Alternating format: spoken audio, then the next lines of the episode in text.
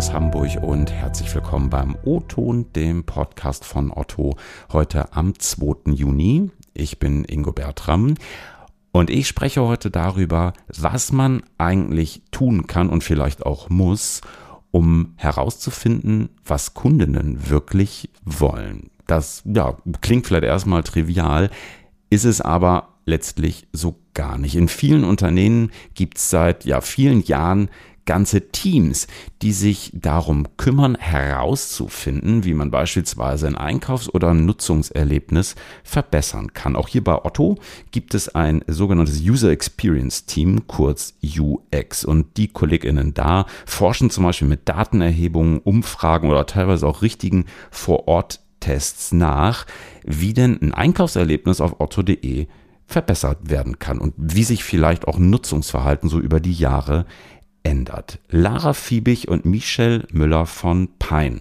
sind jetzt zugeschaltet im O-Ton. Sie sind UX-Expertinnen hier bei Otto und können uns sicherlich einen kleinen Einblick darin gewähren, wie man herausfindet, ja, was Kundinnen wirklich wollen. Schön, dass ihr da seid, ihr beiden. Moin. Hallo, moin. Hi, willkommen. Danke für die Einladung. Lara, fangen wir mit dir mal an. Du bist UX-Managerin hier bei Otto. Wie muss ich mir so einen Job vorstellen? Genau, also wir als UX-Managerin ähm, sorgen dafür, dass Nutzerinnen Bedürfnisse und Probleme erstmal sichtbar gemacht werden. Heißt, wir bringen die benötigten Erkenntnisse über unsere Kundinnen und auch unsere Partner in die Produktentwicklung mit ein. Und ähm, dabei arbeiten wir sehr eng mit den Designerinnen, dem Produktmanagement und auch den Analystinnen zusammen bei uns und ähm, haben wir dann die Nutzerinnenprobleme einmal analysiert, erarbeiten wir gemeinsam Lösungsideen, die wir dann an unsere Nutzerinnen verproben. Und dafür stehen uns verschiedenste Research-Methoden zur Verfügung. Wir haben beispielsweise die Möglichkeit, unsere Nutzerinnen während ihres Besuchs ähm, bei uns im Shop oder auch bei uns in der App an spezifischen Stellen zu einem bestimmten Thema zu befragen und somit mhm. direkt ähm, während des Shopping-Erlebnisses direkt Erkenntnisse zu generieren. Oder wir vertesten von uns entwickelte Interaktionskonzepte, meist in Form eines Prototypens direkt an den Nutzerinnen, indem wir mit ihnen ein geführtes Interview in unserem UX-Test führen. Und die Erkenntnisse bringen wir dann wieder in das jeweilige Produktteam und lassen so die Nutzerinnenperspektive mit in die Produktentwicklung einfließen. Mhm. Das klingt ehrlich gesagt Hölle kompliziert. Ähm, wenn wir von User Experience, also eine kurz UX sprechen, mm, könnt ihr mal so ein bisschen erklären, was umfasst das alles? Also Nutzungserlebnis wäre es ja auf Deutsch, ne? Oder, oder Käuferinnenerlebnis. Das ist ja erstmal total weit gefasst.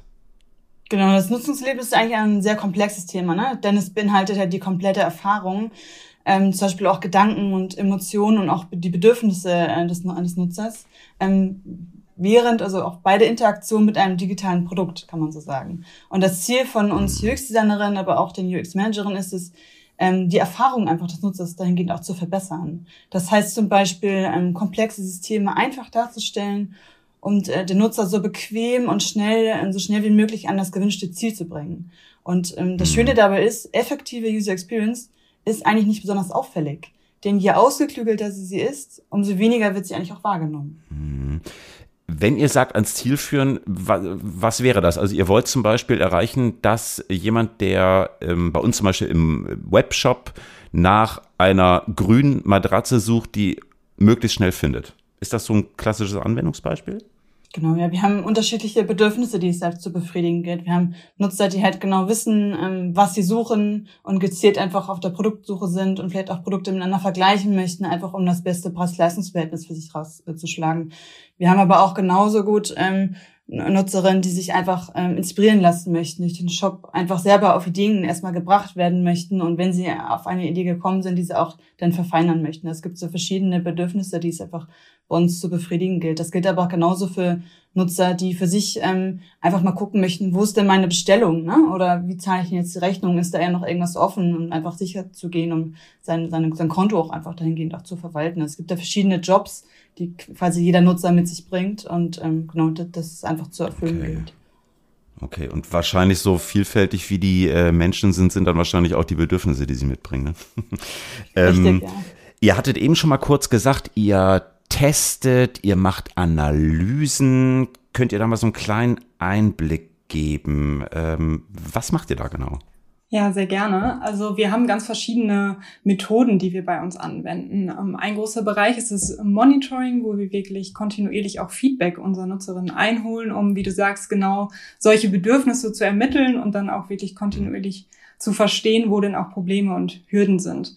Ähm, da ist ein ganz ähm, großes Instrument bei uns, der Misserfolgsmonitor. Das ist eine kontinuierliche Befragung auf otto.de und auch in der Otto-App, mit dem mhm. ähm, wir die Besuchsgründe unserer Nutzerinnen einmal abfragen und auch fragen, ähm, ob sie ihr Ziel denn tatsächlich erreicht haben. Und wenn sie ihr Ziel nicht erreicht haben, ähm, woran lag das überhaupt? Und durch diese mhm. kontinuierliche Auswertung der Daten lassen sich dann diese Probleme eben identifizieren und ähm, wir können sie dann wieder mit in die Produktteams reinbringen und können mhm. dann auch sehen, ähm, ob wir durch unsere Produktentwicklung die Zielerreichung auch verbessert haben. Genau, wir haben eben noch weitere Monitoring-Kanäle. Es ist ähm, das sogenannte Feature Lob und Kritik. Ähm, hier ist es so, dass die Nutzerinnen auch die Möglichkeit haben, ganz offen Feedback zu geben und da eben ihre Bedürfnisse loszuwerden.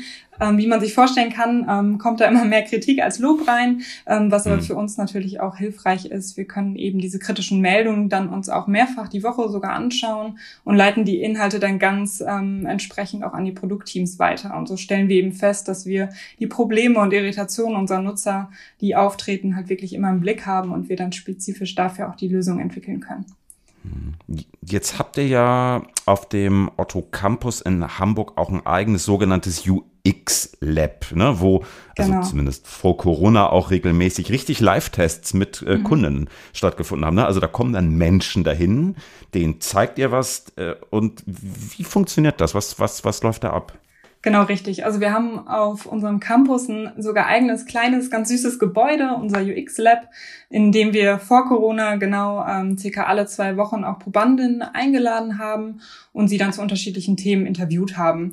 Ähm, dabei haben wir immer die Möglichkeit, ähm, die von den Designerinnen gebauten Prototypen ähm, dann in Interaktionskonzepten direkt an den Nutzerinnen zu vertesten und dann ähm, Erkenntnisse zu sammeln. Heißt, wir ähm, sind direkt am Nutzer und können den sozusagen über die Schulter schauen, wie sie eigentlich genau wie zu Hause auch vielleicht auf dem Sofa sitzen würden und ähm, einfach ein bisschen stöbern würden.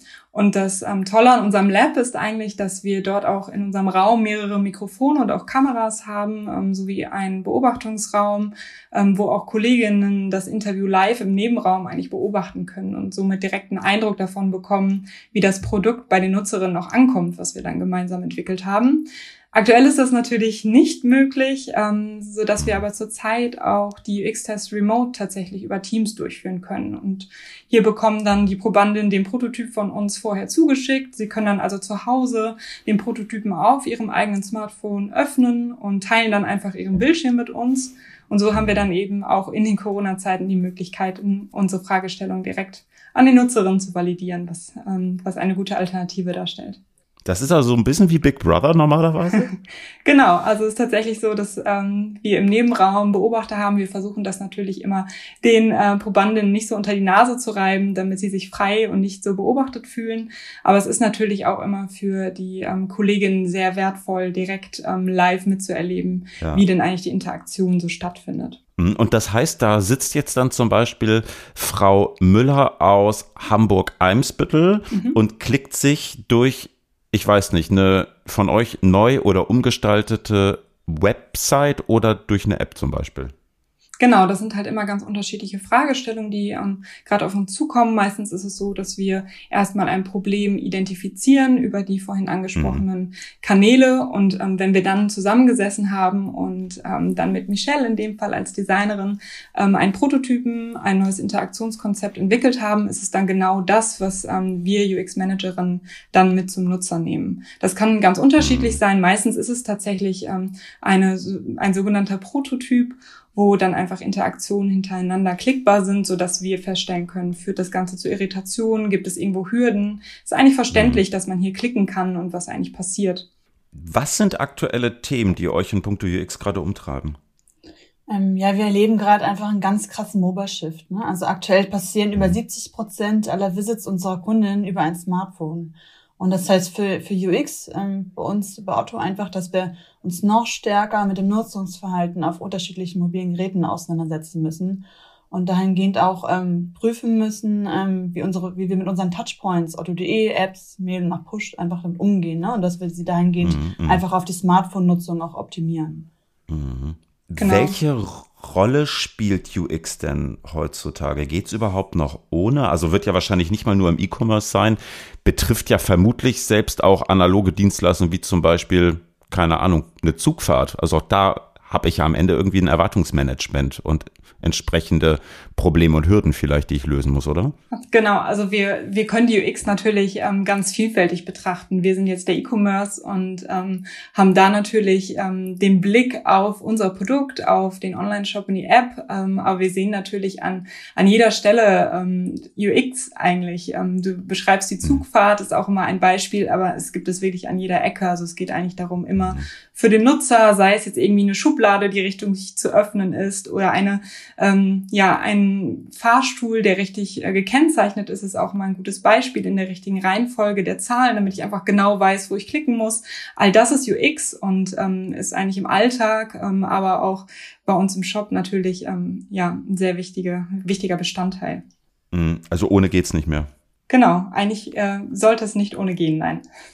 Ähm, ihr habt gerade gesagt, Mobile ist äh, für euch nach wie vor so ein Riesending. Hm, wenn ihr den Blick mal so ein bisschen weitet, vielleicht auch mal so ein bisschen allgemeiner schaut, gerade auch so in Richtung E-Commerce. Was sind da gerade große Trends? Also ist das wirklich noch dieser Mobile-Shift? Gefühlt war das ja, weiß ich nicht, vor fünf Jahren auch schon so oder zehn oder was kommt da so als nächstes?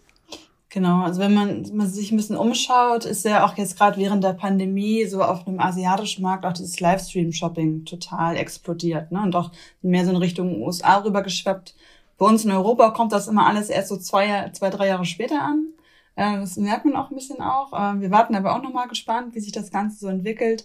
Und das ist einfach total mhm. spannend zu sehen, dass sich da Plattformen auch entwickeln, wo es wirklich nur darum geht, dass ein Händler sein eigenes, einen eigenen Account hat und durch Influencer einfach über Videos ähm, seine Produkte darstellt. Ne? Es ist gar nicht mehr dieser mhm. typische Shop, wo ich mich irgendwie durch lange Produktlisten ähm, wühlen, wühlen muss und filtern muss, sondern ich, ich kann mich zurücklehnen, ich sitze auf dem Sofa, ich lasse mich einfach treiben. Ich gucke einfach diese kurzen Story- und Videoformate und, und bin dann eigentlich so in so einer Art Autoplay-Modus, ne? in so einem Autoshopping quasi mhm. unterwegs. Mhm ähm, kann aber auch dabei selber steuern, was ich gucken möchte und auch wie lange ich etwas betrachten möchte. Und das ist einfach super interessant äh, für uns auch zu sehen, wohin da auch nochmal die Reise geht. Ne? Gerade wenn wir halt auch bei uns in Richtung Plattform denken. Also ich meine, Otto.de feiert letztes Jahr 25 Jahre und da ist man einfach total gespannt, ne, wo uns diese Technologien einfach in den nächsten Jahrzehnten noch hinführen wird.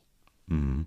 Ist so dieses äh, Denken in Stories, wie man es so in den vergangenen Jahren von Insta oder vielleicht auch damals Snapchat und so weiter gelernt hat, ist das etwas, was ihr auch schon merkt, was sich im Nutzungsverhalten niederschlagen könnte?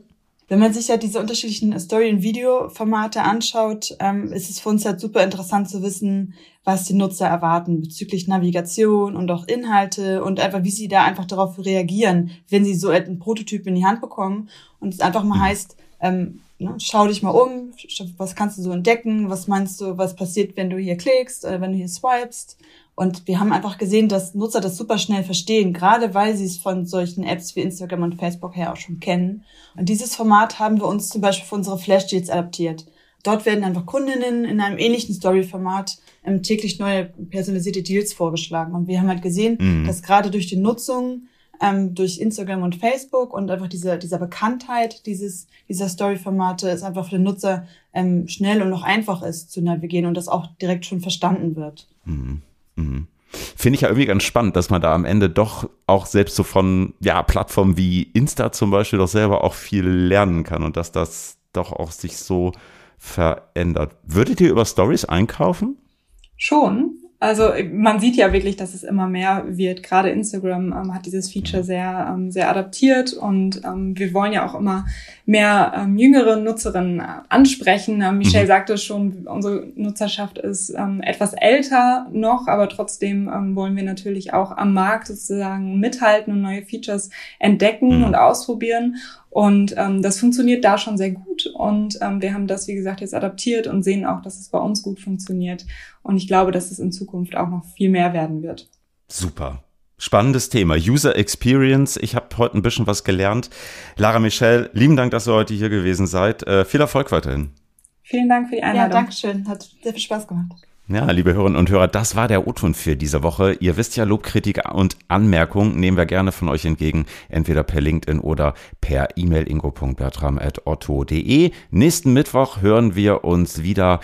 Bis dahin habt eine gute Woche, genießt das schöne Wetter, wenn ihr könnt. Liebe Grüße aus Hamburg am Mikrofon bei Ingo Bertram. Ciao und tschüss.